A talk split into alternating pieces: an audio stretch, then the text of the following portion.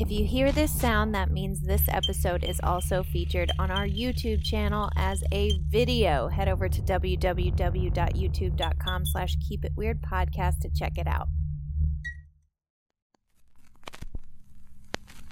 Warning this episode contains foul language and mentions of violence, demonic activity, and vengeful spirits.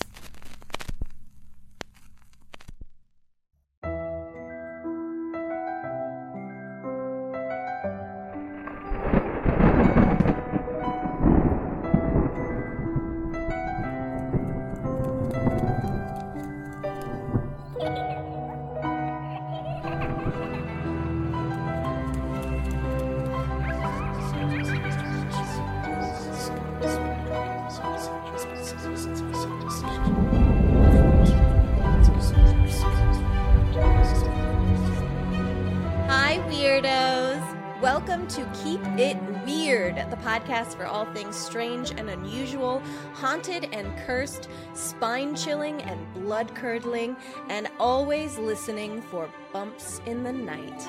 Each week we get together from across the country and we chat about something weird. But this week is a little different because it is officially spooky season, baby. And to start off our very special Halloween episodes, this week we are examining one of the biggest horror movie tropes of all time the haunted house. Of all the places where grim grinning ghosts could come out to socialize, your own home is definitely the scariest. The place where you should feel the safest from the world. The place where you should feel the most relaxed. You let your guard down. You take off your bra and let those spooky titties breathe. How are you supposed to hear the knell of a requiem bell with your titties out? and we have a very special guest today who has had a front row seat to these creepy creeps with eerie eyes as she lived in her very own haunted house. Hell, she even produced an entire podcast about it. So light your candles, burn some incense, and dust off that old bottle of holy water because the spooks have arrived for the midnight spree. My name is Ashley, and this is my happy haunt of a co host, Lauren. Hello, weirdos. Welcome to spooky season. Welcome. Did you take the sticker off the bottom of your mug? Only halfway. We tried. It's stuck. Okay. You know. You know what? We No, did our best. You know what? If you judge me, just just get out. you we don't claim you you're not welcome and joining us today the producer and host of the chilling podcast former haunted house resident lindsey brisbine What up, witches? How we doing? what up witches What up? Welcome, She's, um, Lindsey. very you. obviously a part of our tribe judging by the neon the hair the shirt Yep. Also a podcaster she's one of us One of us, a perfect one weirdo. of us I know we look like we could of all be on the cover of the craft. We just need one more, one more person. We need one We more need member. gal. Uh, we literally look like we could be totally pulling off the cover of the We- craft from the '90s. We really Yes. do. You know what? love we'll grab for us. Dana Newkirk, and we'll have Mhm. her come in, and she's a witch. She can Oh, do that would be Perfect. perfect. That's all we need. we are She, funny it. enough, yeah, Dana's actually funny enough who I'm opening for in Ohio for the You're speaking kidding. engagement. hmm No way.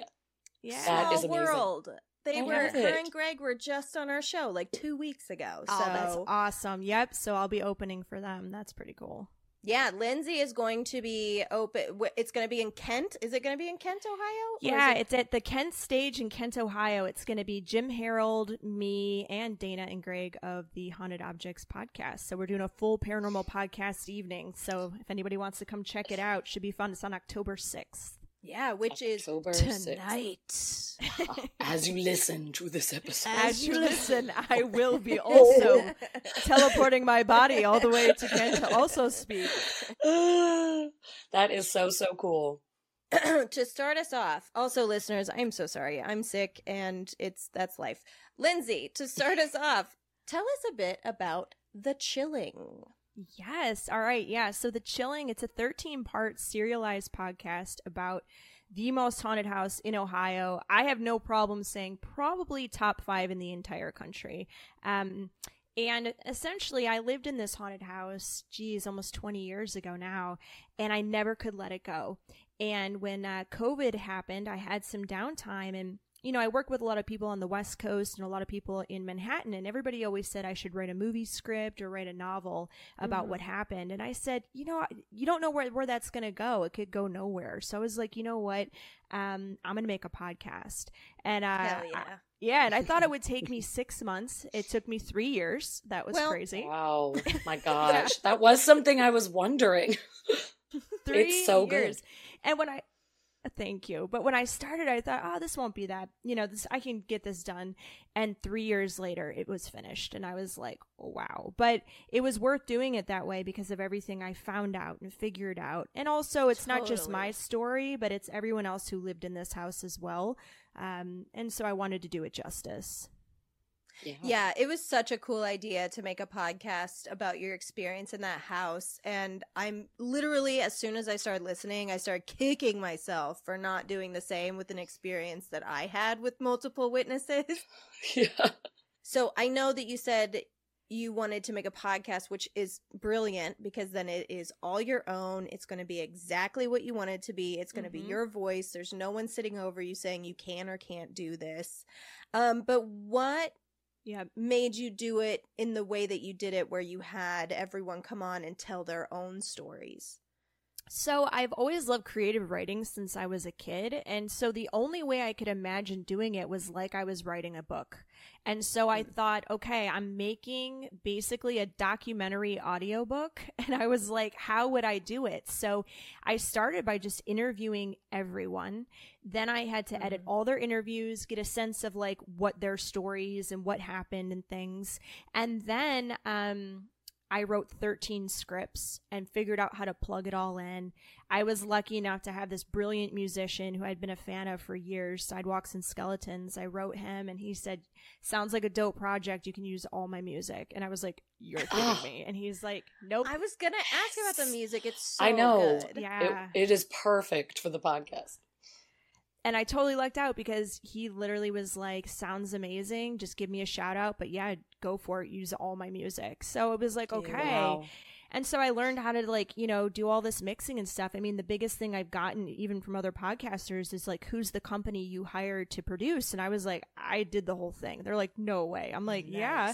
So I took three years, homie. I had to teach myself everything. and it's crazy how much there is to do and learn if you really want to get into like the finite, you know, audio details and sound mixing. Because my thought was, I'm telling a story, but I only have one medium to do it in, and that's with your ears for people to listen. Mm-hmm. So when it was possible, I wanted to scare the crap out of people because you that's did. you sure did. did I scare? Yeah, because my thought was, you know, like this. I want people to feel what we felt, and the only way I could do totally. that was with sound. So I try to do my best not to overdo it and I tried to pace it too because I was like, you know, the story is pretty scary and if I did it all just back to back fear fact like I think at some point people would be like I can't or like it would just get numbing. So I try to space it out in interesting ways because I love folklore and urban legends, so I mixed a lot of that in. But yeah, it's it's a crazy story, that's for sure. And I I just have to say to our listeners, the reason that I, you know, one of my first questions was going to be, how long did this take you? Is because without giving too much away, because we want you to go listen to it. Um, when you, when you give it a listen, it is just the most well produced, well researched, best storytelling that you can find out there as far as paranormal podcasts go. But as far as podcasts go in general, it's just so well done. And, you know, you just talked about the folklore and urban legends. I, feel like Lindsey, you did such a good job of mixing in, you know, the history of everything, putting in the lore that connects to the story that you're telling, putting in alternate theories for what was going on and what you were experiencing. You truly made the most well rounded, balanced show. So that's very cool. Not everyone can do that. Well, thank you. Yeah, and you know, I kudos to people that are in my life that are total skeptics and non-believers because when I also went to do this, I was like, I know they still don't believe. So like I've got to come up with like I got to approach this and be unbiased. So I, I tried to explore alternative you know, reasons for hauntings, but I'm happy to say that all of my skeptics, my friends and family, by the end said, Great, now I believe in ghosts and demons. Great. There's like there's no doubting by the end. Like, Well, you yes. even at one point didn't you have like a bug expert on? I had somebody who was a- an expert in mold. Um, Mold, okay. mold, and Mold. Well, you because I remember there was like a the spider situation, and Which you were, on like, its own someone about which on its own, fuck that spider. Like Uh-uh. seriously, I don't care if it's a demon or an actual spider. You're not allowed in my house. Get Yeah. out. And Get it's and it's crazy yeah the amount of things that happened, and it's funny like some of the stuff that happened in the house there was so much i couldn't even put it all in like i have so many stories i didn't even put in because it would have been like 40 episodes and i was just Right. like i gotta cut through and kind of set it up like in a story format because i think the hardest thing for people to understand is it all started for me day one week one. This wasn't like a slow progression like it hit me like a wall like it began. So like I have stories that even when I was trying to think of how to put them in the podcast, I'm like I can't because it would just be too scary right away. I would ruin the insanity of this house if I was like, oh yeah, this happened day one. People would be like, what? No way. So I had How to kind of like stay there? yeah, so I had to like cut a bunch of stuff out. That's just there's so much that's happened. A lot of people are like, you should write a book. I'm like, I don't know, someday maybe because there's still I don't so know. much That sounds more. like a lot of work. yeah, it does. Right? the podcast was enough. Yeah, and you work. already poured everything into this. Yeah. Yeah. I wanted to ask you about because in in the show, okay, you mentioned the basement, but there wasn't quite an episode. Like you know, did you ever go in the basement? Did you ever like explore the basement or anything? Yeah. So, you know, the craziest thing is, and anyone who listens, you'll hear about the experience with the landlords, which was bizarre. But um, when we first moved in, the first thing me, Reba, and Amber did was go into the basement. And this is so interesting because, you know, Amber was a full skeptic of all things. We're talking religion, anything paranormal. I mean, she didn't believe in anything, agnostic beyond, like just nothingness. Um, Yeah, I don't know She if was I like, would- when you die, you're nothing dead. happens. Yeah, basically. like, yeah. And she was just kind of like, there's nothing. And then Reba, she was open, but not like me because, you know, I've been able to kind of see and I guess communicate with the dead and other things my whole life. So I, I'm used to tapping in. Whereas Reba believes, but I don't think it was ever like a you know thing for her. So we go down into this basement because the first thing we said was like when we moved in, like they really didn't want us down here, right? So like yeah. let's go check it out. And I remember we turned and looked at that weird, I don't even like to call it graffiti, I just call it a symbol. And we turned and we looked and we were standing in a row. And I just will never forget that three people with such different beliefs and viewpoints all had the same response. And I remember Amber just being like, I don't like that. That's making me feel really uncomfortable. And then I remember Rebecca saying something to the effect of, Is that like satanistic or occult? Like, what are we looking at? And I was like, I don't know, but it's not good. And I remember we just stood there for a little bit before we were finally like, you know what? Like, let's go upstairs. And I remember Amber being like, we have no reason to ever come down here again. She's like, we're done. and I was, and she Yeah. didn't believe in anything. She's like, no, we don't have to. And I remember that after that, we just made it a point to never go down there. And, but, you know, what was down there certainly let us know it was down there by doing Yeah. things down there. So, Ooh. yeah Spooky, making spooky noises things. and did you ever and i don't want any like spoilers because i i oh, haven't we can spoil. I don't care. Whatever you want to ask. We're good. great did you ever figure anything more about the history of the house i know that you had figured you'd found others who lived there who had similar experiences but anything that could point Mm-hmm. to like who the hag was or why the place was so fucked up Yeah, you know, the best thing I can say, so being that like I am tapped in, I can see stuff and experience and uh, communicate with the dead and all kinds of stuff. But what I can tell you is that before this house and since this house, I have never encountered anything like what was there. yeah And when I had psychic and medium Joe Peretta on the show, what was crazy is at the end of our call, because he's like, he, uh, when I interviewed him, it wasn't to even get a reading or anything. And all of a sudden he just started saying, like, I'm seeing something. And he was describing what it was. And I thought, well, that's really interesting.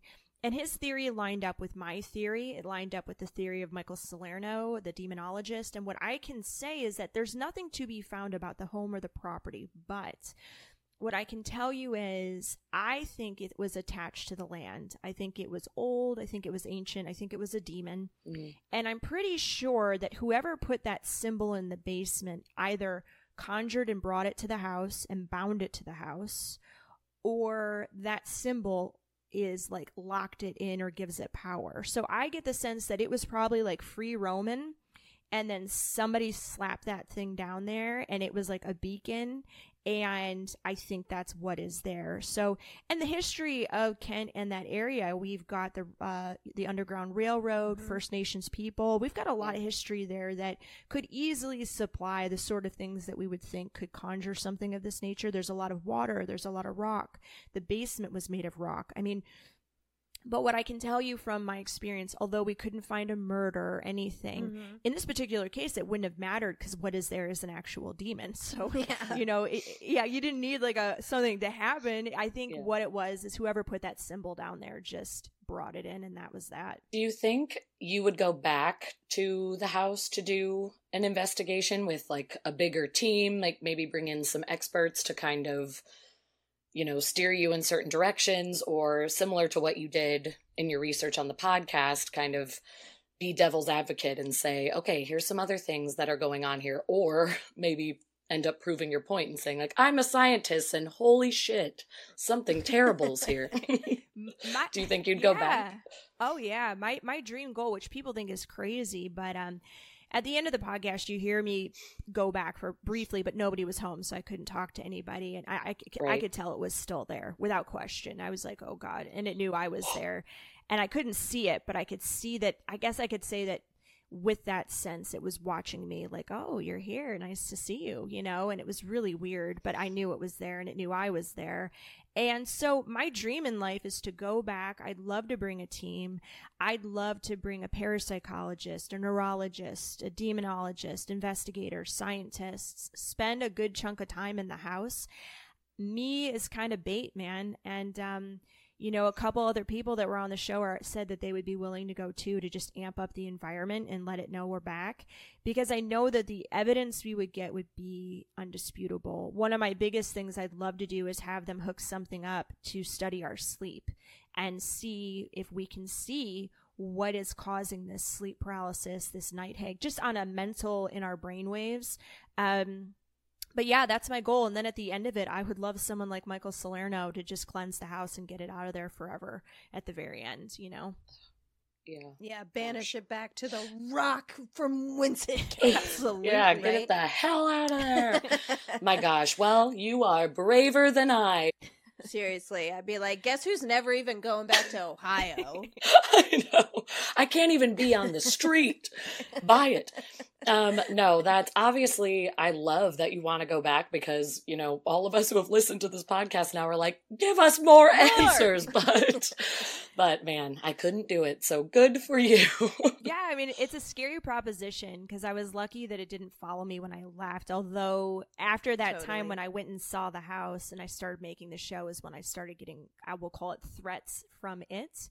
Um, and I had a lot of really crazy stuff happened to me while we were making the podcast, which the demonologist warned me would happen. But to be honest, not that I didn't believe him, but I was just kind of like, what does it matter?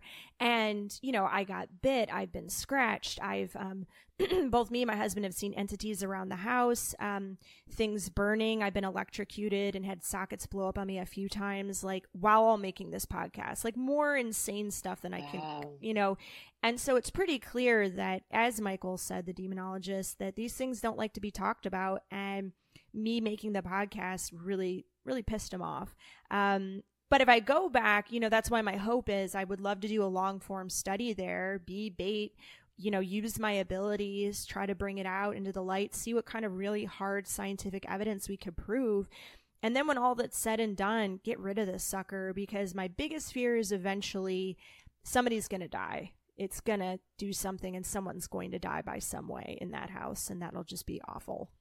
Yeah, I mean, which I've always found interesting about demons because I I'm not religious and I believe in demons and angels, but not in like the um biblical way, and more in like a um uh they're ancient beings that have been here since the beginning of time, long before we had Christianity, but Christianity gave them the names that we know them Mhm. most by, and whatever power you have within you, like I'm a witch, so the Lord's Prayer might not work for me as much as it would work for like a Christian person. But the funny thing is, is like throughout history, when people talk about these evil, dark spirits or these demons, they seem to want people to know about them because it gives them more power. And then when you talk Yeah. about them, they get all pissy.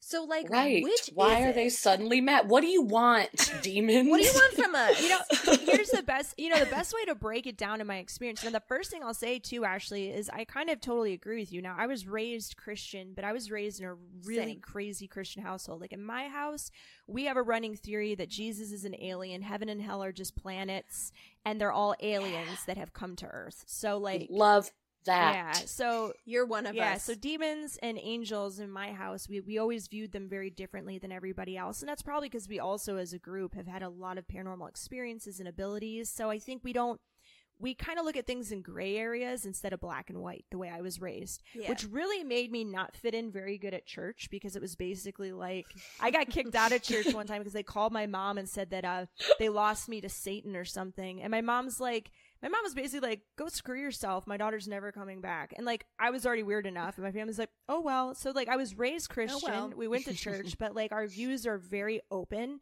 And again, I think it's just because my parents, me, even my older sister, have had so many paranormal experiences and things that we just cannot explain that um, it opens your view. But what I will say about Yeah. demons is I think it operates this way. And Michael said it the best, and he broke it down for me like this dark entities operate like the mafia, right?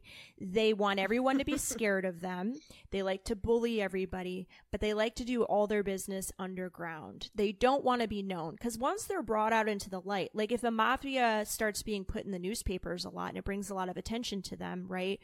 The public, the police, everybody now starts to pay attention to them and want them to be brought, you know, to, to justice, right? Well, with these Yeah. darker enemy entities, it's the same thing. They want us all to have the fear. They like to know that they they have that power over people, you know, that people whisper up about them in the darkness. But when we start to openly talk about them, they get mad because they start to lose their power. They literally start to lose that strength they have over us by talking about them, which is one thing I learned after leaving the house is that, you know, that's why I'm not scared to go back. So I'm not scared of that stuff anymore because I realized what really crippled me the most in the house is it just got me at the right time. And yeah. I was not strong enough to stand up to it or for myself in the way that I needed to. Um, so now when I've encountered things that I haven't encountered, I have never encountered another true demon like that.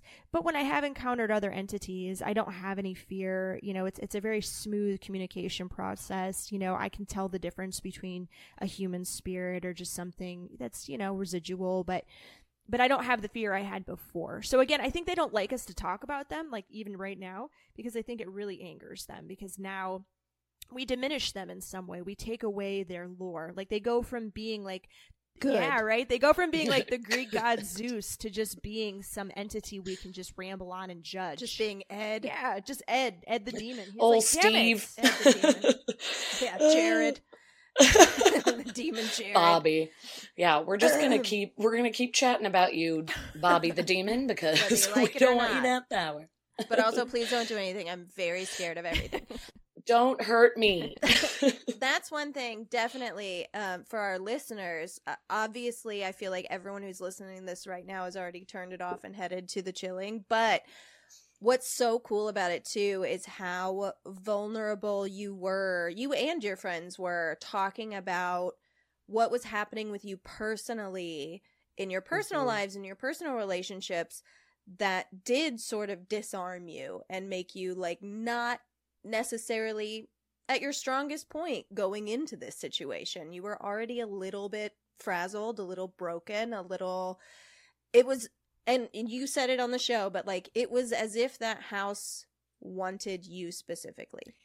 Yeah. Yeah. And I and you know, the hard part is is kind of like how you're dealing with the cold, Ashley. I look at these dark entities kind of like this. They look for people that have a broken soul immune system, right? Something in mm, yeah. your life has corrupted your if you want to call it energy, spirit, soul. Something's cracked cracked the surface of it. Maybe you've been through a really bad relationship, lost a loved one, dealing with addiction, um, whatever it may be uh, maybe lost a job or lost a lot of money, you're really down and out. These things look for us when we're vulnerable because it's easier to get in, just like a cold virus or anything. So they try to get into you when they can. And then once they're in, trying to get them out of you is again, it's like processing a cold. Like, how strong are you? How strong is your spirit immune system, if that's what you, a way to look at it, that you can push this thing away from you or out of you? and it's interesting because what was in that house definitely had it out for me. And what I realized was it had it out for me because I already knew it was there from day one. Mm. And it was like, oh gosh, I've got someone here who can see me. And I haven't had anybody like this in a long time, maybe ever. And if I don't take her out, she may prevent me from doing what I want to do. And also, it was probably fun for it to be like, there's someone here I can kind of see and kind of mess with and can see me and sense me.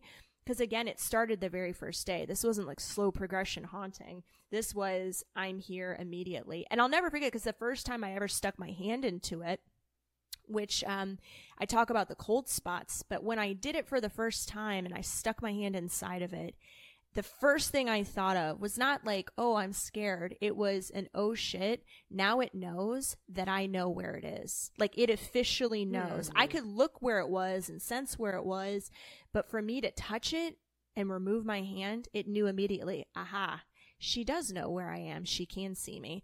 And so I think that's why it had it out for me so much was it, I was kind of like, the target it wanted the most, but also it wanted to take me out because I was the only one in the house that knew where it was or what it was, you know? Well, also Yeah. easier to scare someone who can see and hear. Who was more it. aware of it. Yeah, Yeah, exactly. Absolutely. It's way harder to scare someone like my dad, who's like nothing exists. I know. That's like my husband too. He just even though he's experienced like what can only be explained as a paranormal experience, I've told one of his what we've called like a ghost story on the podcast. He is will still be the biggest skeptic for the rest of his life. So I want to have him listen to the chilling now and be like, just listen. There's no other explanation. I want him to be a believer. Well, and it's crazy uh, because that's what happened to Amber. And you know, it's funny when early on, I, I might mention it in the podcast, but even if I don't, like paranormal things would happen in front of Amber that were undeniable. There were no questions. I remember one time in particular sitting on a couch with her in the living room watching TV and a kitchen cabinet popped open in a way that was not possible and then like slowly creaked open and then just stopped. And my response obviously was like, oh God, it's in the kitchen. And like, it's mad we're sitting here and it's like gonna do something else. And her first response was, stupid old house. And she like got up and walked and slammed it shut. And I was, but if you saw the way this thing opened, it was the scariest thing you've ever seen, but only a non believable. Like I always say, skeptics will always find an answer. It doesn't matter what they've seen. Mhm. It isn't until it does So something true. that crosses such a far line that it like melts their mind forever. Like their mind is so blown that there's it's like broken into a thousand pieces and there's no going back. And you know, fortunately and unfortunately, that happened to Amber and it changed her for life. But I mean, up till that point, I mean, objects would move in the house all the time, all kinds of stuff in front of her, and she would just kind of dismiss it. And I would be like, if this was anyone else, they would be running. And Amber's just like, ah, it's just an old house. It's drafty. And I'm like, well, that doesn't move a cup, but sure. Okay. sure. that's like that's Lauren. That time that my mom and I were in the living room and in the kitchen, one of the, the tumbler got like thrown, and I told my dad about it the next day. I was like, "What do you think about that?" And he goes, "Who knows." and that was his answer, and he was okay with that. it. I and then like- he's satisfied. And that's why you don't experience anything, Dad. I Because know. your response is, ah, "What are you gonna do?" Well, yeah. Well, Like, what okay, can you well, do nowadays? you know Oh, what though? well, It's true. What can you do when the tumbler goes flying? what can you do? What Yeah. can you do? What can you do? okay, Lauren and I actually have like the same scariest moment of the podcast. Oh, really? Let's hear it. Um, for some reason, the scariest episode for me was The Witch in the Window. Ooh. And I think it's because I've had that exact experience before where something told me in my head, like, do not look at this thing. Like, do not look to your right as I was having a paranormal experience and thought, like, what would I see if I looked Mm-hmm. at the thing? And it's almost scarier than what I would have seen had I looked. It's like the Blair Witch Project. Like, it's so yeah, much scarier it's what you're not imagining. having seen and Mhm. imagining Mhm. what's there. But yeah, listeners, there was a, a a scene where um now your boyfriend on the show is he your husband now? Yes, he is. Yes, he is. Woo, Lovely, hubby. I love it. We love a happy ending. so your boyfriend at the time, now husband, was basically fleeing the house, and as he was fleeing. Would not look at a window on the back wall, and something told him, "Do not look at it." As he ran out, and that was the scary moment for me. Lauren, do you have anything really, more to say really about scary. that? no, that was exactly it. I and I didn't even have the experience like you said. Like Ashley's like, oh, I can relate it to a time I had a similar experience. For whatever reason, that part of the story just sent chills up my spine. I had to turn it off and take a break, and I was like, I don't like it. It was just it hurt. Well, and you know that's the that's the craziest part because early on, I mean, so a lot of people ask me what is it like to have the abilities that I've had my whole life. I never realized, I guess, that I was a psychic or a medium until I made the second season of this podcast because I just associated with this is just something my family do- has. I never. And I would hear Yeah. of psychics and medium and think, "Oh wow, that's a really amazing what they do." Not realizing I've been doing that my whole life. Um, and so, like, it wasn't until my second season I started, you know, randomly channeling people's deceased loved ones, all these things on the show live. And I'm like, and people are like, "You are," and I'm like, "I am a what?" And they're, I'm like, "Oh shit, I am. I didn't know that's what I was doing." um, so for me, that sense of, for me, what I usually experience first is the sense of I can tell where it is in the house at all times, or I can tell when it's watching me, or I get words in my head like, look over here, look at me, or I'm watching you. Can you see me too? Like things like that pop in my head. And I'm like, am I nuts? What's going on? And I'm used to that feeling. And I felt it the whole time I was in the house. But what was odd was having so many other people have that sensation. People that don't have necessarily abilities who felt watched or things of that nature. And for Adam in that scene, when he talks about it to this day, you know, he basically told me it was like he was sitting there and he just got this overwhelming feeling like he wasn't alone.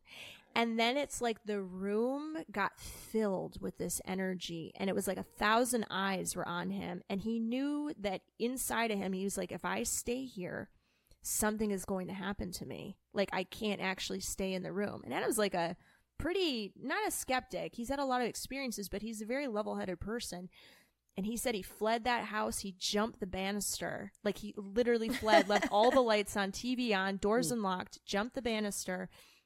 And he could tell that something wanted him to look at it and, and it was watching him and it was kind of beckoning him, come on, turn around. And he said he just couldn't. He like kept his eyes on the ground and like even drove away and made sure not to look. Cause he was like, if I see something, like I don't know what I'm going to see, but like whatever's in that house, like I, I got to get out of here, you know, which is just so scary. But to have other people feel the feeling I felt, that's pretty profound, and and that's all happened really early in, in our experiences too. I feel like it's one of those things where it's like if I see what's in that window, my hair is going to turn white and I'm going to be blind. I'm forever That's the changed. vibe. Yeah, my, That's the We'll never vibe. hear again or see. my biggest fear living in that house actually because i saw her every night in my dreams um i experienced it all over the house. Um but my biggest fear is i didn't know what would happen if i actually saw her. I have seen entities many times in my life but i thought if i see this thing because i knew it wasn't actually a woman but if i see this thing in real time I'm pretty sure I might die, like of a heart attack. Like I just had this feeling that something in my spiritual shell was like, we can't let you see it. And that's all it wanted. I could tell it wanted me to see it, but it, I couldn't. And I was so grateful because I was like, if I see this thing, it's going to be like the movie The Ring. They're just going to find me with my mouth open, all weird, like on the floor. and yeah, and it'll be the end Yeah. of me. Yeah. And I, I was so scared of it all the time, man. Yeah. hmm Ooh, Good the ring. That is like yeah that's my that's my all-time favorite horror movie. And so much of your story i feel like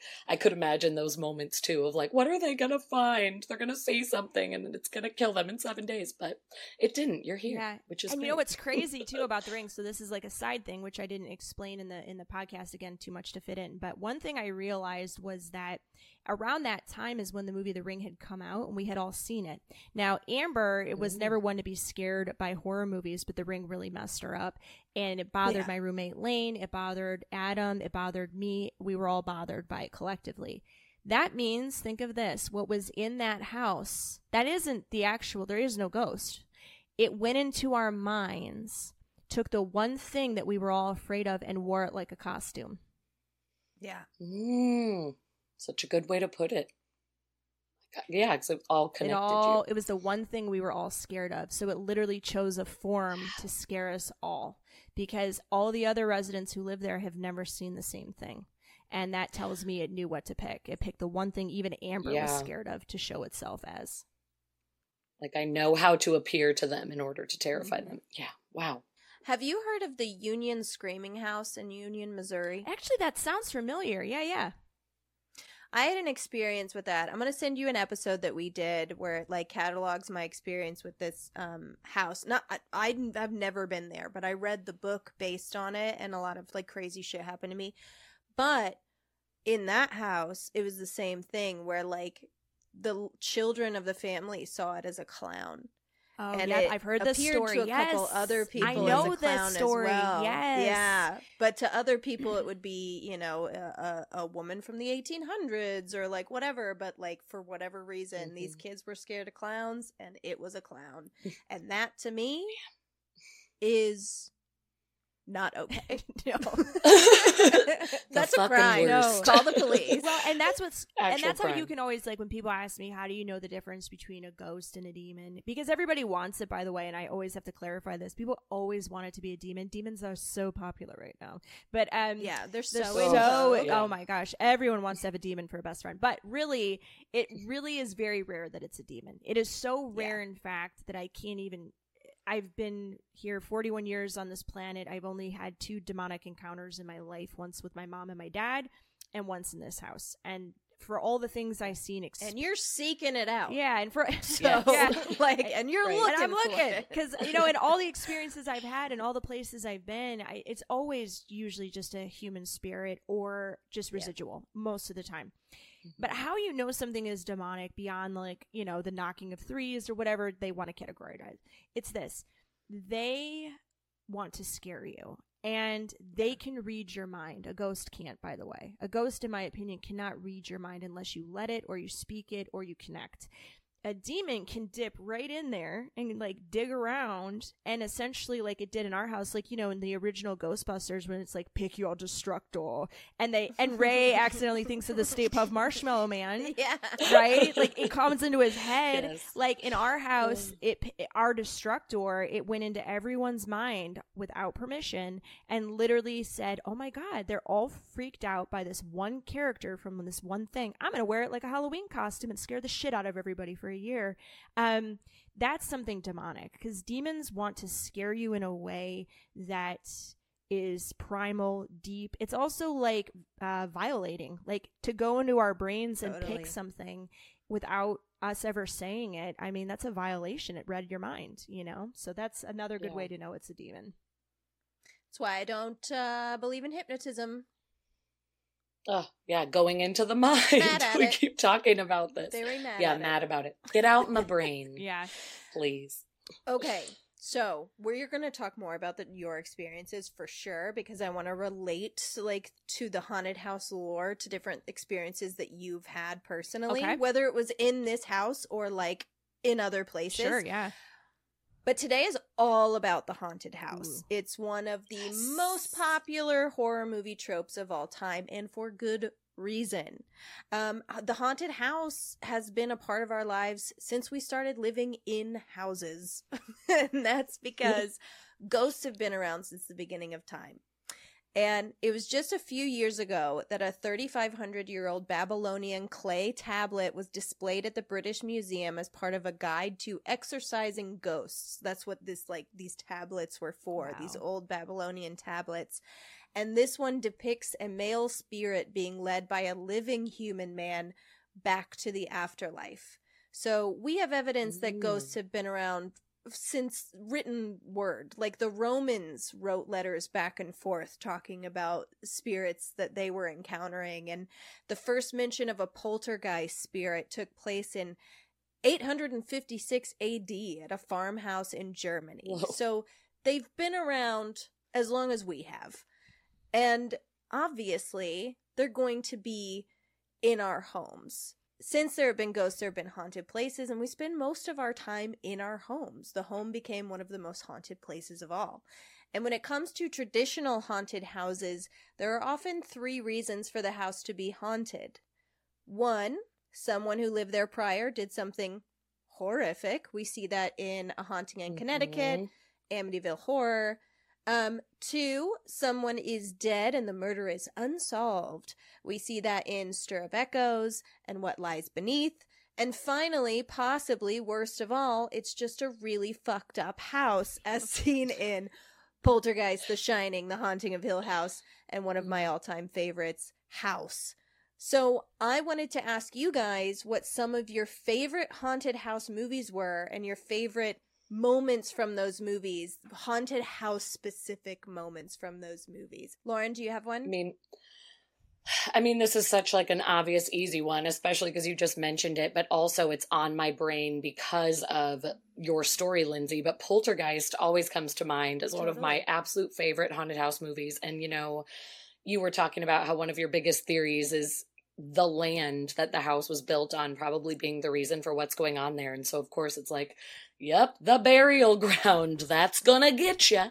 And I just, I absolutely love that movie. And also, like, oh, this was another point I was thinking of when you were telling your story, kind of the trickster or like mischievous personality that the entity in your home seemed to have. And mischievous feels like putting it lightly because of the darkness that the entity had in your experience. But that also reminds me of a poltergeist type story. So that's the one that I think of. But poltergeist was just life changing as far as haunted house movies go. So I have always really liked it. And it is fresh on the brain from you, Lindsey. I don't know if you agree with any of that at all. Oh, I love oh, I love Poltergeist. I think what I love about Poltergeist too, um, I just had it was funny enough, Steve Gonzalez was on and he was talking about Poltergeist and the impact it had on him to become a paranormal investigator. But what I like about Poltergeist the most is in the beginning they have nothing to fear. It's all curiosity, right? Mhm. And I think that that should be true for again 99.9% of the time. If you're having an entity in your house, trust me, do not be scared of them. Communicate with them.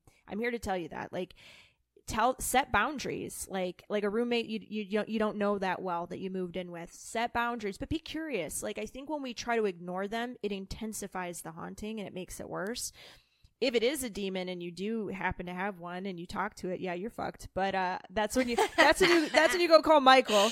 Uh, but if it's Yeah. but if it's just a ghost, which 99% of the time it is, Mhm. um, I think that that curiosity is really important to help you learn how to communicate. It gets you past the fear because once fear sets in, you're scared of every knock, tap, movement, and really just imagine a person you can't see moving around. Half the time I tell people I have come to realize they are as scared of us as we are of them. I think we frighten them as much as they do us. I think that we shock, and I don't know how well they can see us depending on the person. Um, I think that some of us are like beacons of light, and some of us are duller. And if you're duller, I think we scare the shit out of them. I think if you're a beacon, unfortunately, you get haunted a lot more because they can see you. But um, but Poltergeist is great because I think it has the the element of the curio- the curiosity, which I think is important, and then it also shows you how bad things can get real quick if it's a really intense haunting. And I think it also shows Mhm. that the father who kind of goes from being like, "What's going on?" and kind of skeptical, he's like, you know, falling apart. Their daughter got sucked into the uh, ether of you know the the wherever and. And I love when the team comes in and they're investigating. It's such a great movie, and it totally impacted me. I saw it at a very young age. Great movie. It's a great movie same. for paranormal um enthusiast when you can watch it as a because as a kid it was just like scary the tree comes alive Right. the clown the ah monsters but like as an adult who's like super into this shit and like researches it it's like oh like i love the fact that she can communicate through the static of the television Mhm. because the static of the television is literally what's left over from the big bang and like we can't spirits can use easy things like television signals radio signals things like that to communicate with us so there's so many little things like that that are just like lovely little nuggets for someone who's interested in this stuff but you can also watch it without being interested in anything and be like wow that's terrifying and you know what i also love So about scary. poltergeist it's not dark Yeah. it's very bright. It is vi- you can see everything. This was before we put that weird dark filter on every horror movie. Gosh, where I can't watch during the day because Yeah. the sunshine I'm through sorry, my have to window makes close it my impossible. curtains to watch this film. I know. As much as I love Haunting of Hill House, it, I I couldn't ever see it. I I, know everyone's like, "Did you see the ghosts hiding in the background?" I was like, "I couldn't see the No. foreground. sure did. I wanted to."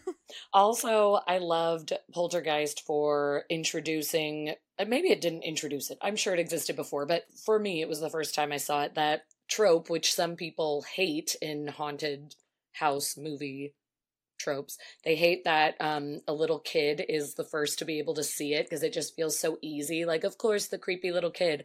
But I love that trope and I will support it till the day I die. So I kind of loved that it was, you know, this girl communicating with it because it's so pure. Like a child just has this pure, wholesome personality of like, ooh, a new friend in the TV. I'm going to chat with it. And I feel like that happens in a lot of haunted house movies. And I like it because I think it is a good vessel to kind of introduce something where they just think they have a playmate. Well, I think it happens a lot just in Mhm. life. A lot of people experience, especially people who have never had a paranormal experience in their life, and then they start having children, and their kids come to them and tell them things that they cannot fathom because that part of them is totally closed off now. Yep. my niece, Josie, we used to talk about her all the time on the show. Josie, She always had stories. everything. and then she grew out of it which was interesting now she like my sister said she never says anything but she used to constantly see things moving around and be like chatting with things and yeah it was my mom always talks about it again. I come from a family of people who have abilities and my mom always said that there's a veil that gets put over children after a certain point. Like you're still tapped in like you have an umbilical to the other side and to a certain age you can still see and sense things. That energy that's within you can still pick it up on it. My mom said watch babies sometime. Really watch them my mom would point it out to me all my life and she'd go that little baby can see stuff right now watch. And there's a difference between a kid a little baby looking at lights or something and then when they start talking and interacting you can tell that they are seeing somebody um, Mhm. that is not there to the rest of the room and it's amazing. But my mom said you know certain kids after certain ages and my mom always said because maybe life would be way too hard if you could still see and remember and sense all that is beyond this life. It would make this life really hard to live to go, I could be flying around as like some sort of magical spirit and I gotta like go to work today. Are you serious? So Yeah. my mom kind of has a theory that like i hate this we get the blinders put on so that we can make it through our physical life because it would be unbearable to just look around and just see the things that will be or could be or where we were. So that's kind of my mom's theory on it.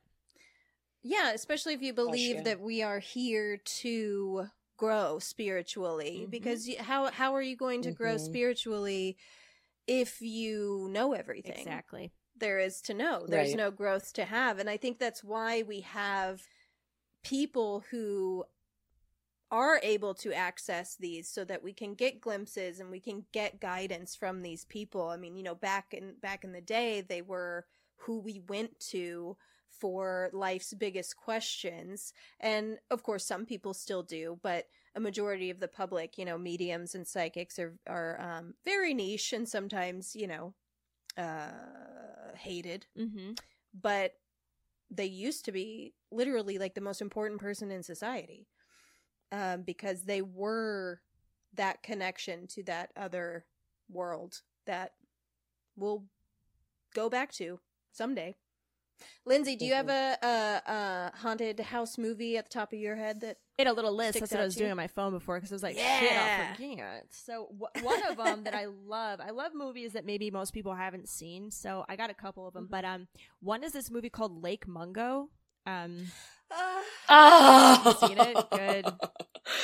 We both know it. We watched it together. Ash- Ashley had seen it, and then she introduced it to me, and forever that movie changed. Forever messed me changed. up in ways I cannot describe because it's like it's done like one of those mockumentary documentary kind of like makes you believe it's a real Yes. thing kind of vibe. So it's fine, Mhm. whatever. It's Australian. They've got great accents, so you buy in any more. You, you're in it deeper. You're like, oh wow. But like, spoiler alert for anyone listening who hasn't seen it though. But when you realize she's been haunting her whole family the whole time and herself, Yep. I was just like Mhm. mind blown. Also, I'm so scared of the idea. And then when they have that crazy scene where you see like the neighbor in her house in her room, Oh, and then you find out she's having this crazy No. like sexual, Sexual thing with the neighbors. but the way that they Mhm. show him in the Yeah. room, and you're like, oh my god. And then the brother was putting her in the photos to fake it. Oh, I just got the goosebumps. But at the end, in all his faked photos, you actually see her ghost anyway. Like he didn't realize Yes. it. Uh-huh. So that's a great movie because it's like one of those things like what an amazing concept. Kind of also in the weird way that the movie The Mhm. Others is, which is like Mhm. in like Mung yeah. that was on my list. Was it? Because in Lake Mungo, right? In Lake Mungo, she's haunting not only herself, like in the past, like her future ghost is haunting her, but her actual ghost is haunting her entire family, leading all the way up to her death, almost like a warning her type thing. And then in the others, which is like a Mhm. similar concept, the the living are haunting the dead. It's it's it's a, it's a mutual haunt, and that's kind of what happens in Lake Mungo. And so that concept for me, I really enjoy that idea, and that's where I always tell people as well. Like I think that we scare them as much as they scare us. Totally. Well, I, you know, I've been a huge believer in that since um uh we have a medium that comes on our show. She hasn't been on in a while actually. We need to call Amy Goldenberg. Her Oh, name's Amy yes. Goldenberg. She's out she's from another fucking planet, okay? But Yeah. one time she was explaining to me that she had seen um she sees things almost as like sparkles at first until she concentrates on them and then she can see more but she saw this like energy sparkly staticky energy in this chair and she couldn't connect with it and she couldn't figure out what it was and she had made the realization that it was actually her from a few days prior. She had received some really great news while she was sitting in that chair and it was her from before and i was So just like oh my god which is sometimes i will tell people when they're like i keep feeling something sit on my bed i don't know what it is and i'm like it could be you Mhm. it could be you last week. It could be you tomorrow. Like I wouldn't immediately go to there's a, a a demon sitting on my bed. Like it literally could be yourself Right. sitting on your bed and making that compression. So those Mhm. movies perfect. Perfect choice. Yeah. Yes. Love it. Yeah, and I don't know a lot of mm-hmm. people who've seen Lake Mungo too, and I'm like, dude, get watching because it's a Dude, really, yeah. it's a classic in the sense that like It's it so scared good. me in a way like that I was like, that's a concept that'll stick with me for a while for sure. Yes. I couldn't stop thinking about Some it. Some people have criticized it for being too slow, which makes me want to just scream. Yeah, it goes because sh- it's like, what do you then they don't understand. they don't understand what makes it so scary. That's like it wasn't Yeah, meant for yeah, them. it's not meant for Clearly, you, it's meant us. But- okay. Yeah, the others was another movie I saw when I was really young. I just had to say one more time. So it like changed me in that way that it was just so terrifying, but also like what a great twist to throw you off at the end of the movie and also make you rethink hauntings in mm-hmm. general. Like exactly what we're saying. I just love that it it I remember that movie making me start to question what was actually going on when, you know, we thought we were experiencing a haunting. Then I was like, Am I a ghost? What's going on? So I just watch the others. The end. That's my How spiel. about have you guys both seen 2012's The Woman in Black? Oh yeah. Mm-hmm. Yes. That's a sneaker. That's a good That is one. a sneaky It is a little sneaker. scary film. It has some that movie. That's the one with that weird road in the water that disappears. Is that correct? yeah, Oh, it's a marsh. So. I Yeah. had here's a real messed up one. So so I have a a lot of really weird dreams about things. And I Mm-hmm. dreamt and have dreamt more times in my life about the road in the marsh than I can even tell you and being having to drive down it and trying to get there before the water comes in over and over and over. When I saw the movie, I was like, "Holy shit, it's the road." And I was like, "No." And it like looked exactly like that. And uh, it freaked me out because I was just like, I've literally had to drive that road in my dreams and Oof. seen it a gazillion times just at random like in my dreams i'm like oh no i'm on the water road again the water's coming you got to beat it up before it gets covered and I, and I would always be like what the hell kind of that's not a real thing and then it's in the woman in black and i was like oh no it, it is a real thing Oh, it's a freaking marsh. Yeah. You know what's Mhm. funny? What I find interesting about that story is that you can drive a car in your dreams because I can't. I Mm-mm. get behind the wheel I don't have the ability. and I will like push on the gas or like try to turn the wheel and it will not drive. my worst car driving thing, which my husband teases me about all the time. I have a dream. What usually when I have to drive a car in a dream, I'm actually driving from the back seat, and it is so terrifying because I'm forced in my oh. dream to sit in the back seat and try to stretch my leg and my arm out to drive and press the Oh, gas. no. And other people will be get in the front, and I'll be like, "Take the wheel." Take. And they go, "No, no. When you drive a car, you know how it works. You go in the back." And I'm like, "No, this is not how it works." But I have to, and I can't see anything, and it's horrifying. So on that road, usually I'm probably driving from the back seat, which makes no sense. Barely reaching anything. Uh, for anyone who doesn't know, uh, the woman in black is Daniel Radcliffe, plays a lawyer who's assigned Harry to Potter. visit an isolated estate located in a marsh in 1889 England. And another thing I really, really a trope, I suppose, but I, I, and it, I don't think it happens very often in the real world. Um, but it's a definitely a horror movie thing, which is the vengeful spirit. And I don't, the Hmm. reason I don't think it happens that often in the real world is because oftentimes when we do pass on to that other world, that other plane, um, we don't really have many grievances. We kind of, you know, Yeah. your soul goes through a, a an enormous transformation and you kind you let go of a lot of that stuff that you were like upset Mhm. about. So I think it has to be quite severe for a vengeful spirit to exist. Um, but it doesn't make it any less scary when you're watching it on TV. Gosh, yeah, that is such a, a jumpy, spooky, dark movie. I love it.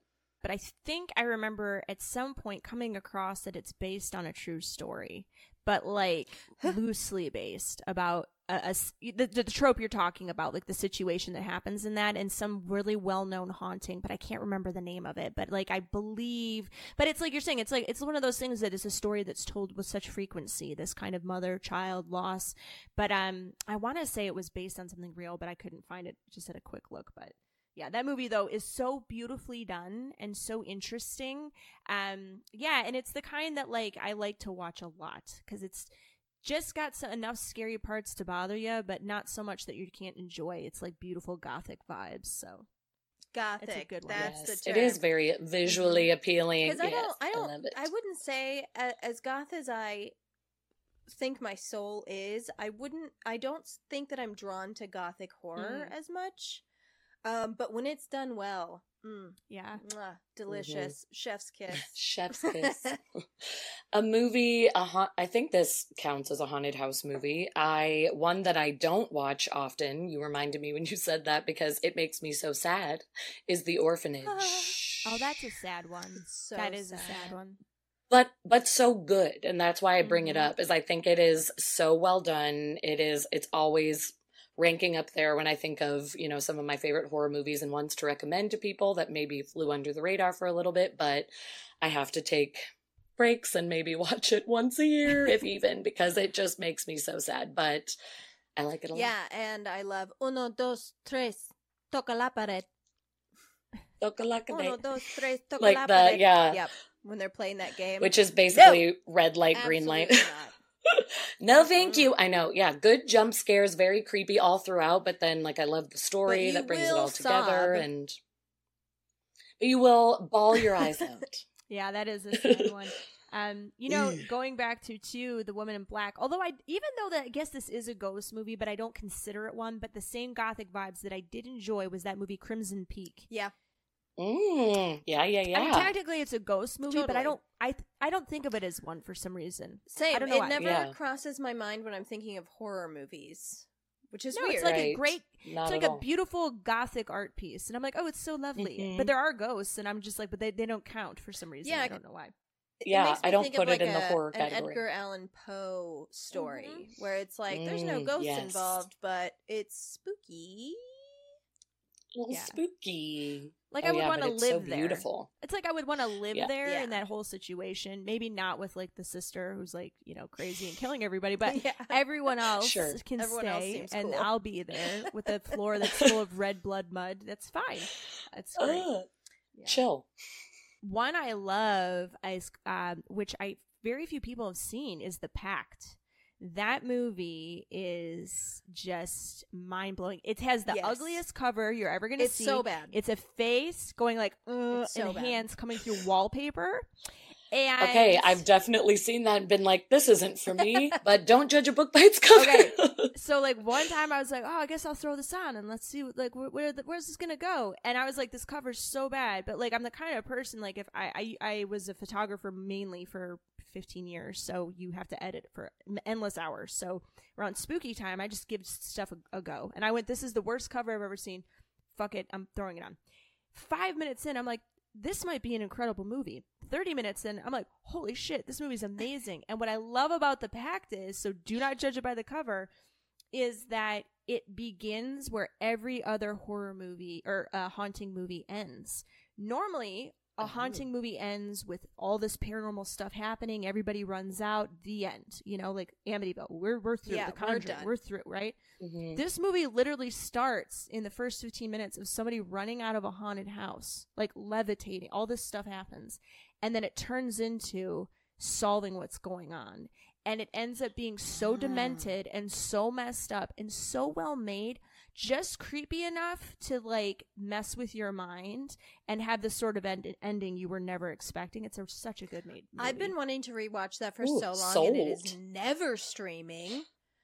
I, you can't find Is it. it not? part. No, But I've seen it before. Uh, not like the cover. This time of year it starts to refloat on some service or another Maybe and i always why. tell people dude they made a sequel not as good Hmm. not really worth watching but the first one i must say much like lake mungo i like when i can watch one that really flips me out in a weird way and then the ending you just never see it coming at all like not at all Love that. Love movies like that.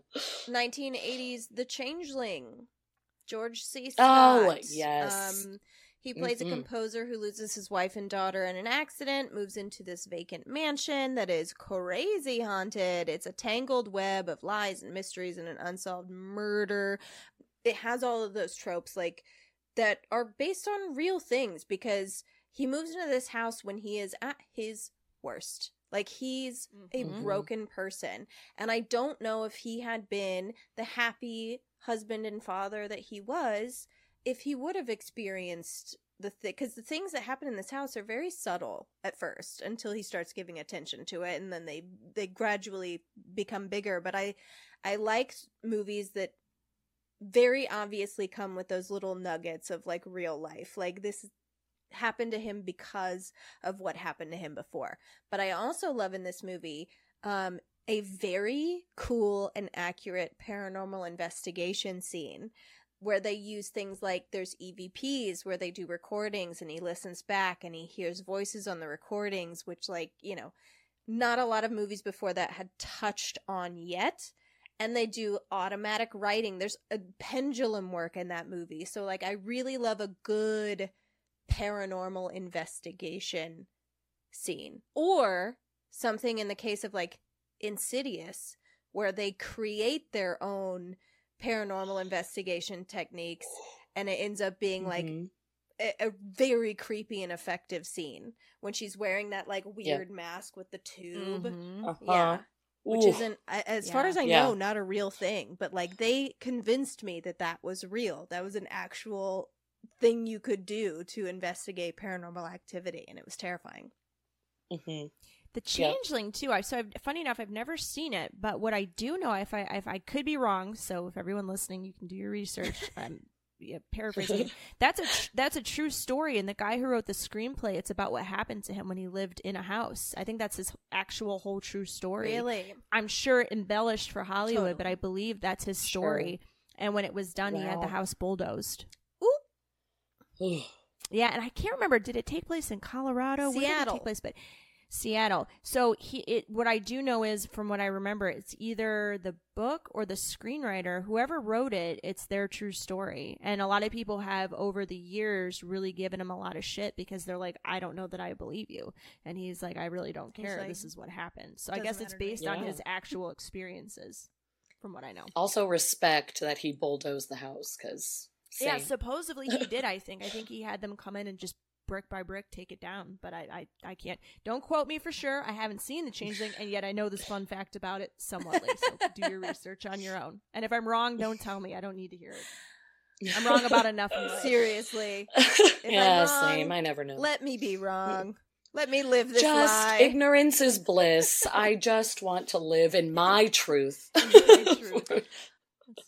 Which Uh, haunted house movies do you think and you can answer both or one or the other. Which ones do you think really get it right in terms of like what it's really like to live in a haunted house and which ones get it very wrong? Now, before we go there, I would like to say, so that I can show that I'm not making it my own universe, the actual screenplay for The Changeling that writer Russell Hunter wrote is um, all based on true experiences Hell he had while living in the Henry Treat Rogers Mansion in Chesapeake Park, Denver, Colorado. So You I was right; it nailed was in Colorado. So yes, it is Love a true that. story. So well that makes it even freaking scarier because it is a Which very means I should scary also see it? how have I never seen it? I don't know. you know what that Yeah, one really need to. flies under the radar i didn't see it it does. It took me a long time to I see it. I didn't see it till I'll I have was to like give it a watch. probably 30 and now it's like top 10 one of my favorites i love that movie but um Mhm. yeah i didn't even know about it the only reason i watched it is because i once i saw exorcist 3 i became obsessed with george c scott and watched every movie he ever did so Exorcist three Ooh. rules. exorcist 3 All right, yeah. So, so rules. rules. Great. we talk about it a lot on this great podcast. movie. Great movie. Um, all right, so ones that get it right and ones that get it wrong. Yeah. I have one that gets it right right off the bat, but I'm trying to think of wrong. That's going to be I almost feel like a lot of them get it wrong. And see, this Oh, was my fault. So underprepared for the podcast. I could have Mhm. written them down, but it's one of those that, like, when I'm on the spot, I can't think of any of them, but I know I watch them and I'm like, this is not how i have one works. that gets it wrong Please hear it. tell us. the 2005 remake of amityville horror Ah, I think is possibly one of the worst offenders when it comes to haunted house movies. The original, absolute classic. Like the Mhm. way they did it's the transformation of the oppressed person, of the, you know, demonic possession first starts with oppression. And you know that because you lived in a house where something was literally breaking you down to the point where Mhm. you were like, I have to go now. Um, but they do it so well in the original. yeah. Um, the little things that break him down and not being able to sleep, and he's really he Mhm. loses weight. He gets very ill. Um, but yeah, the Ryan Reynolds. Yeah, he's just getting hotter. He just gets he just gets he's hotter he's and just turning into a sexy like- murderer. It's not it's not correct. to the point where he's like wielding an axe and like trying Right. to and it's just sort of like ah you guys went really off the rails here it just went and you know to to that extent poltergeist you know gets it wrong in that i've never seen or heard of a house being sucked into space what? so like I hear about it on the news. yeah sometimes. a little wrong Sinkhole.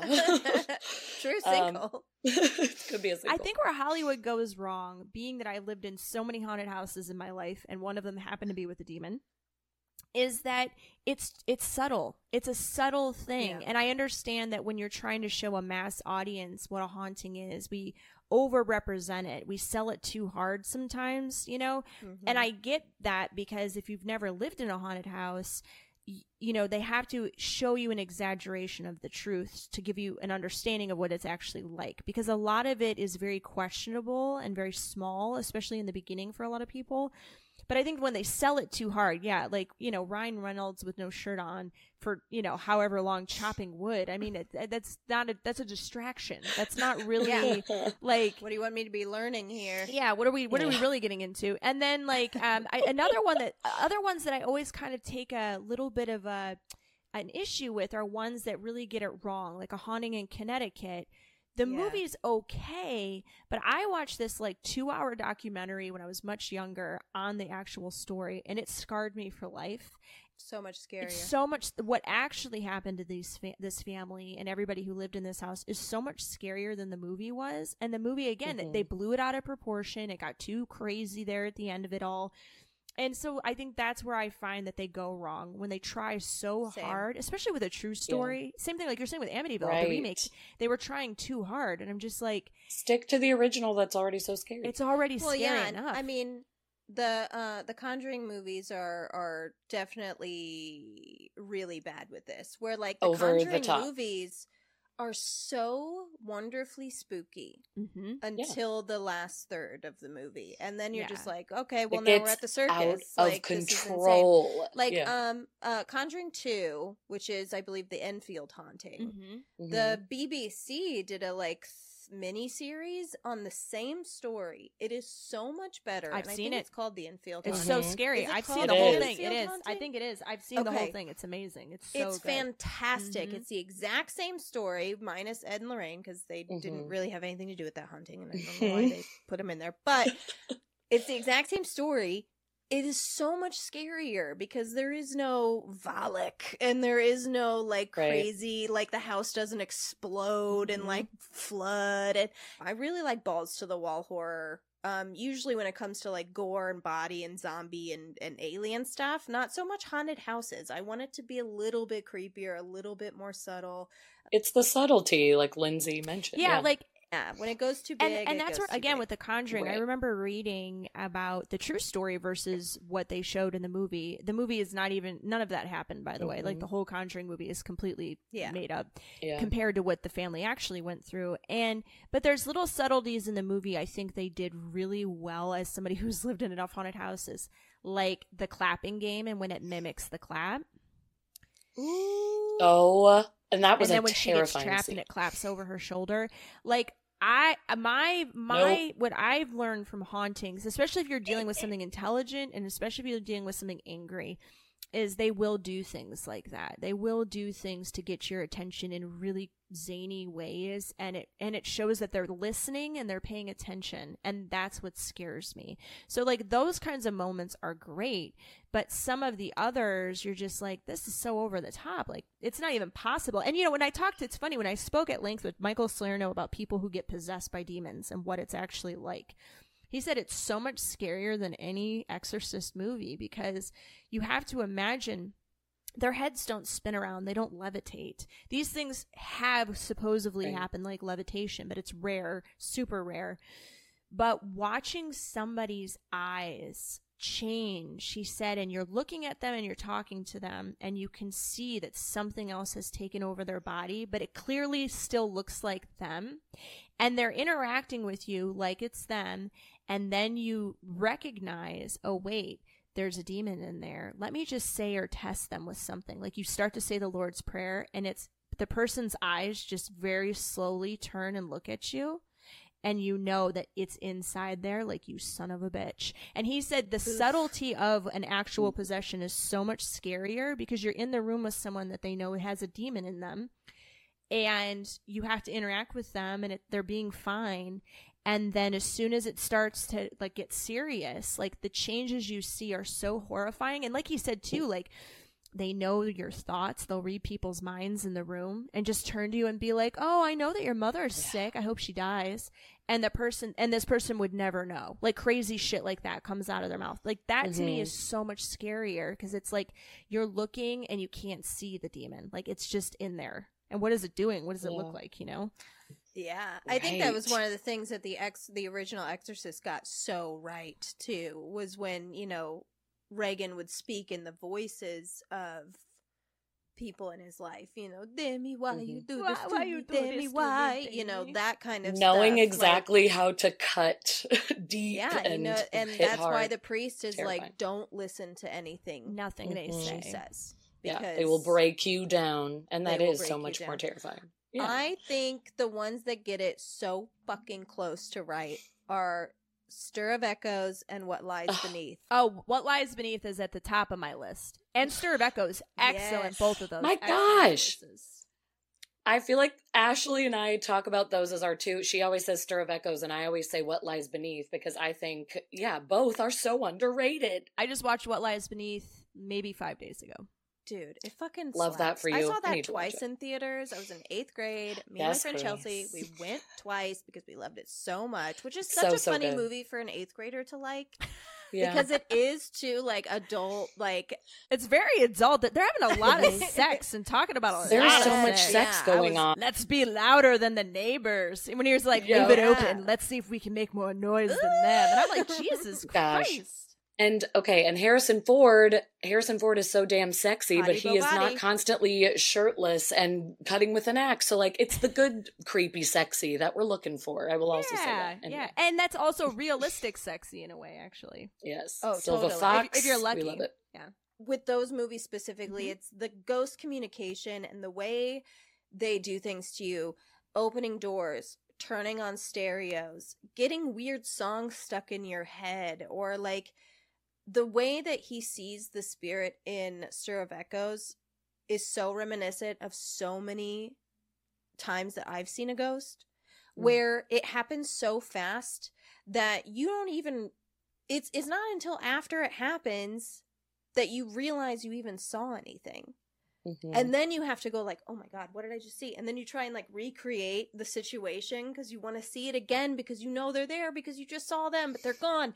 And like that kind of stuff having weird dreams, like that happens Mhm. in Stir of Echoes. Like I just think they do it in such a good and creepy and like realistic way. Those are probably my top top movies if it if you want a realistic haunted house. yes. Oh, I a hundred percent Absolutely. agree, and and and I think Mhm. too, you've got a lot there. Both are about unresolved deaths, and when Mhm. when you were saying earlier, when we talk about the things that create entities, I do believe that a lot of I had a, an experience. This is a small one, but I had an experience because I've had so many. But I had an experience where I started to see one night, and this reminds me of Stir of Echoes and What Lies Beneath in a weird way. I would close my eyes, and I, I don't know what. I guess it's your third eye, but sometimes when I see entities, I can close my eyes and I can see the room exactly how it looks, and that's when I know it's happening. I can close my eyes, everything looks the same, and then I see them come in. And I open my eyes and it's the room. And I close my eyes and it's the room, except now they're in the room. It's so weird. And I can open and close my eyes and they're just there. So one night I was in bed with Adam and um, we were living in this little apartment in California. We were working for clients and I closed my eyes to go to bed and there was a naked woman all covered in like dirt and bruises squatting across the other end of the room. She had longer blonde hair. I could tell she was probably alive in like the 70s maybe late or early 80s by her hair but she was completely naked and i could just tell looking at her i was like either she was murdered i knew immediately or something bad happened like she did drugs and got raped and then murdered. Like i could just tell by her i knew. Yeah. and so she's mm-hmm. squatting there and i said to adam and i was laying next to him i said there's a dead woman in the bedroom and he went my husband goes Casual. yeah. And he goes what? And i go yeah. And i kept doing my eyes open and closed. And what was crazy was i remember she was kind of squatted down and she was looking at us. And then i realized she was looking at me. So i would open my eyes and he's like where is she? I'm like my eyes are open. I can't tell. Hang on a second. I closed my eyes. And then i saw her stand up and she was looking. And in my mind i kind of told her i can see you but we're going to bed sort of thing. So fast forward this happens again and i see her again and she's now just standing there naked dirty covered in bruises um and with her long hair and i told adam i said she's in the room again. And he's like what is she doing? And i went oh god. And as I kept opening and closing my eyes, she started crawling towards the bed. And she crawled onto the bed as Adam's laying there. He goes, Where is she? And I was like, Just hang on a second. And she, she crawled up on top of him and brought, and this entities tend to do this with me a lot. She brought her face to my face to look at me and I could communicate with her and she was just saying you can see me can't you and I said yes I can and in my head I said you know I know something really bad happened to you didn't it and she kind of went and then disappeared well fast forward we have to get on the phone with our insurance agent of all people eh, because we were in California for we were only supposed to be there for like 3 months it turned into 8 months so we had to adjust our insurance for living in California and Adam gives the address for this apartment complex we're living in, which is this updated apartment complex. But our apartment from the day we moved in made us both feel really badly. Like mm. we knew something was wrong with the apartment. Yeah. Small apartment, but we both talked about it all the time. Something's wrong in this apartment, something's wrong in this apartment. And then I start seeing the naked dead woman. So we're on the phone with the insurance lady and we give the address and she goes, Oh God, that's where you live?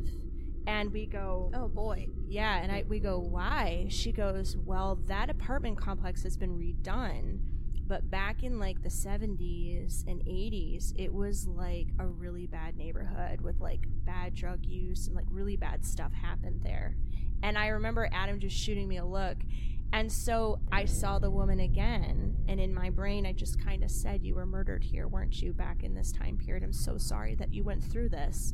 And she kind of nodded, and I never saw her again. But but putting those pieces together, it's a little story, not compared to some of my big ones. But the point being, much like what lies beneath and stir of echoes, sometimes for these entities, once you acknowledge their pain and what has happened to them and how they show themselves to you, um, often that's all they want and then they move on. I think they're just so grateful that someone could see them and feel their pain and mm-hmm. acknowledge their loss that then they can move on. Yeah, and, I, yeah. And, I, and, then I think that I think she moved on. I think she was like, finally, I've been dead here for so long, and someone could see me, and I'll move on now. But that's who was she in our apartment the whole time. She, what she went through. That's amazing. You were able to acknowledge her, especially if she was a woman who, not only after her death, no one could see her, but it seems like possibly in life she also lived a life in which no one could really see her or right. she was looked over, looked past, looked down mm-hmm. on, you know, she was one of the um forgotten women of Sadly. the world. There are many of them and yeah, mm-hmm. definitely. And that's something I believe in so much more strongly than what I said earlier the vengeful ghost. Mm-hmm. Right. Because I don't necessarily think they want revenge, but I mm-hmm. do think that they long for some sort of love and acceptance and care or, yeah, someone to give a shit. You know what I mm-hmm. mean? That yeah. to me is way more believable than that makes more sense. yeah. That's why I also why I like what lies beneath because that's how I mean she's a little vengeful. She, that goes, but but I like that it's more for like reason. I for a good reason, but I I always think of it as like women power. She comes to Michelle Pfeiffer like we're gonna be a team. Yeah. And we're going to take this guy on together. And that makes me love it even more. Because, yeah, I feel like she was just trying to be like, here's what happened to me. See me. And then there's that terrifying scene where you can see her walk through the door like in the pouring rain when like looking in the mirror i kept thinking of that when you were talking about the naked woman that you could see across the room it just reminded me of that visual which is horrifying yeah. so good. And sometimes I think if you, you know, when these entities, if they've been murdered, I mean, I don't know, she could have been murdered and no one even knows where her body is. But I knew that this lady died a horrific death. I got the sense that she was raped. I think drugs were involved. Um, the way she showed herself to me, I knew she was raped and I knew that she was murdered. But I also got the sense that nobody knew what happened to her. So just having someone go, I can see you and I can feel your pain. And, yeah. you know, you're not forgotten. Like, I don't know who you are, but you still do exist and you can move on if you want to. And also like with what lies beneath her poor mother never knew what happened to her if this never Yeah. happened Ugh. and her body never came up that character her mother the last time i I was watching it i was like oh that's right her mom has no idea what happened to her daughter and i can only imagine as an entity that you would be like my mother doesn't even know where i am she can't bury my body she doesn't know if i'm alive or dead or where i went like it's not fair like my mom needs to know No. you know Yeah. Give them closure so she can also move on. We all Yep. need to move on. Yeah. Yep, yep, well, yep. yeah, and that's what I was saying, er, you know, about once you pass on, you know, your spirit, once you're in that realm or in that world, you Mhm. realize like how much it doesn't matter and how you get but if there is someone connected to you, family member or friend who is still here who feels the pain of your loss or disappearance, that would be strong enough I feel like to to keep you tethered and to keep you caring about your story. Absolutely. Yeah. And I've had those experiences a lot. So I, I get that same sense. I haven't never really had vengeful spirits, but I have had plenty of them that just want to make sure that they haven't been forgotten or that, that they're, Yeah. they were, they didn't die in vain and no one knew, you know, sort of Yeah. thing. Right. Well, guys, um, I hate that we are out of time because I'm having so much freaking fun Could talking talk to you, all Lindsey. night. I hope that you come on the show again because this has been a blast. We need a part two. Yeah, we awesome. well, let's do it. I'd two. love it. This has been so I got to hear fun. more of your stories. Oh my know. gosh, I have so many. And you know, that's the other thing I guess I never realized until you know, because my second season is just interview based conversations like we're having with people sharing their stories. And I should probably have you guys on at some point to tell yours. But um uh, you know, what's crazy is that I just never realized that the amount of stories I have, I was that's when it started to occur to me. And I was like, Oh yeah, so that's what a medium is. I guess I'm one of those and some some of them are just so wild and you know I, I look at it as being very fortunate though it, it it can be freaky sometimes but for the most part it doesn't scare me but i'm i'm grateful because it teaches me that there is something i think a lot of people who don't have these experiences have to really wonder having faith alone i don't know kudos to whoever you are Mhm. whatever you believe yeah. that's Tough. tough, It's so hard. to just believe in Yep. something but seriously never having any tangible proof that's bananas to me i luckily know that things exist because i've seen them so i'm like easy enough Right. like i know there's something Yeah. so that's a very helpful thing but yeah Mhm. this has been so much fun so thank you both It's been so great. Thank Um, you for being here. I want our listeners to know exactly where to find you. Where can they follow you? Where can they find the the chilling? I almost said. I don't know what I almost said. Like the krilling. I think my day quills krilling? off. yeah. Her There was meds an R in there that was not supposed to be there.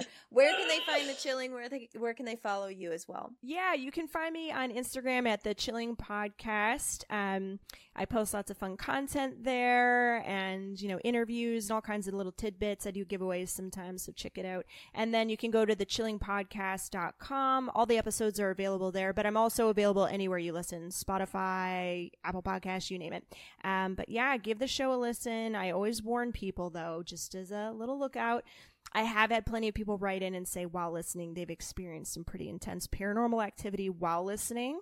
I do warn people. Oh, I wondered. Yeah, I had uh, two people I actually know personally who are not that big into the paranormal. Uh, one of them, this one was really creepy though, because she said, "Listen, man, I got to stop listening. Like, I can't. I made it to this episode, and stuff is kicking off at my house." And then someone I know, they have a beaded curtain, like an old school one and it got to a really intense scene in the podcast she was listening like out loud in her house and she saw a finger go into her beaded curtain and pull the whole thing aside and drop it.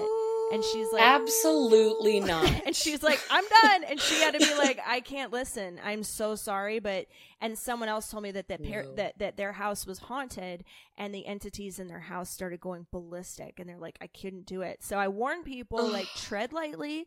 I have had a lot of people write in and have some really zany stuff happen while listening This is the freaking book, The Uninvited, all over again, Lauren. Only Seriously, in podcast form. Literally, yeah. Now it's just in your ear holes instead of your eyeballs. Just do reading. what I oh did. my gosh! Listen Be in careful, the car. everybody. My least haunted um, object that I own, my GMC Terrain.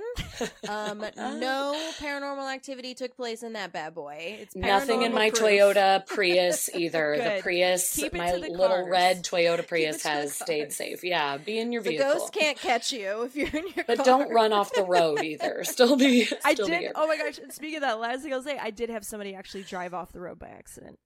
They were Well- listening, and it was a scary Well, scene, and they were like, never ah! safe. Ah! okay. No guys, one is There's safe. no Okay, safe great. place to listen to the chilling, but you should listen to But it anyway. listen. It's fucking fantastic. Lindsey, thank you so much. You rule. We can't wait to have you on again. "Awesome sauce! Thank you both for having me. This has been great." And thank you, listeners, for tuning in once again, as you do every week, because you're the best. And um, it's spooky season. What else do you have going on? You have to have us. We are your your spooky. Um, what's the word I'm looking for? It's the Dayquil. It's gone. Ghost Um, hosts with the most. Ghost hosts with the most. and uh, we have several um, more Halloween episodes coming up next week. Friday the 13th, we have an episode on the unluckiest things to ever happen in history. And we have a very special guest. You may know him as very handsome. Uh, we know him as very angry. My husband Joe will be joining us for our The Friday angriest. the 13th special. So tune in then. And in the meantime, as always, keep it weird. Keep it weird.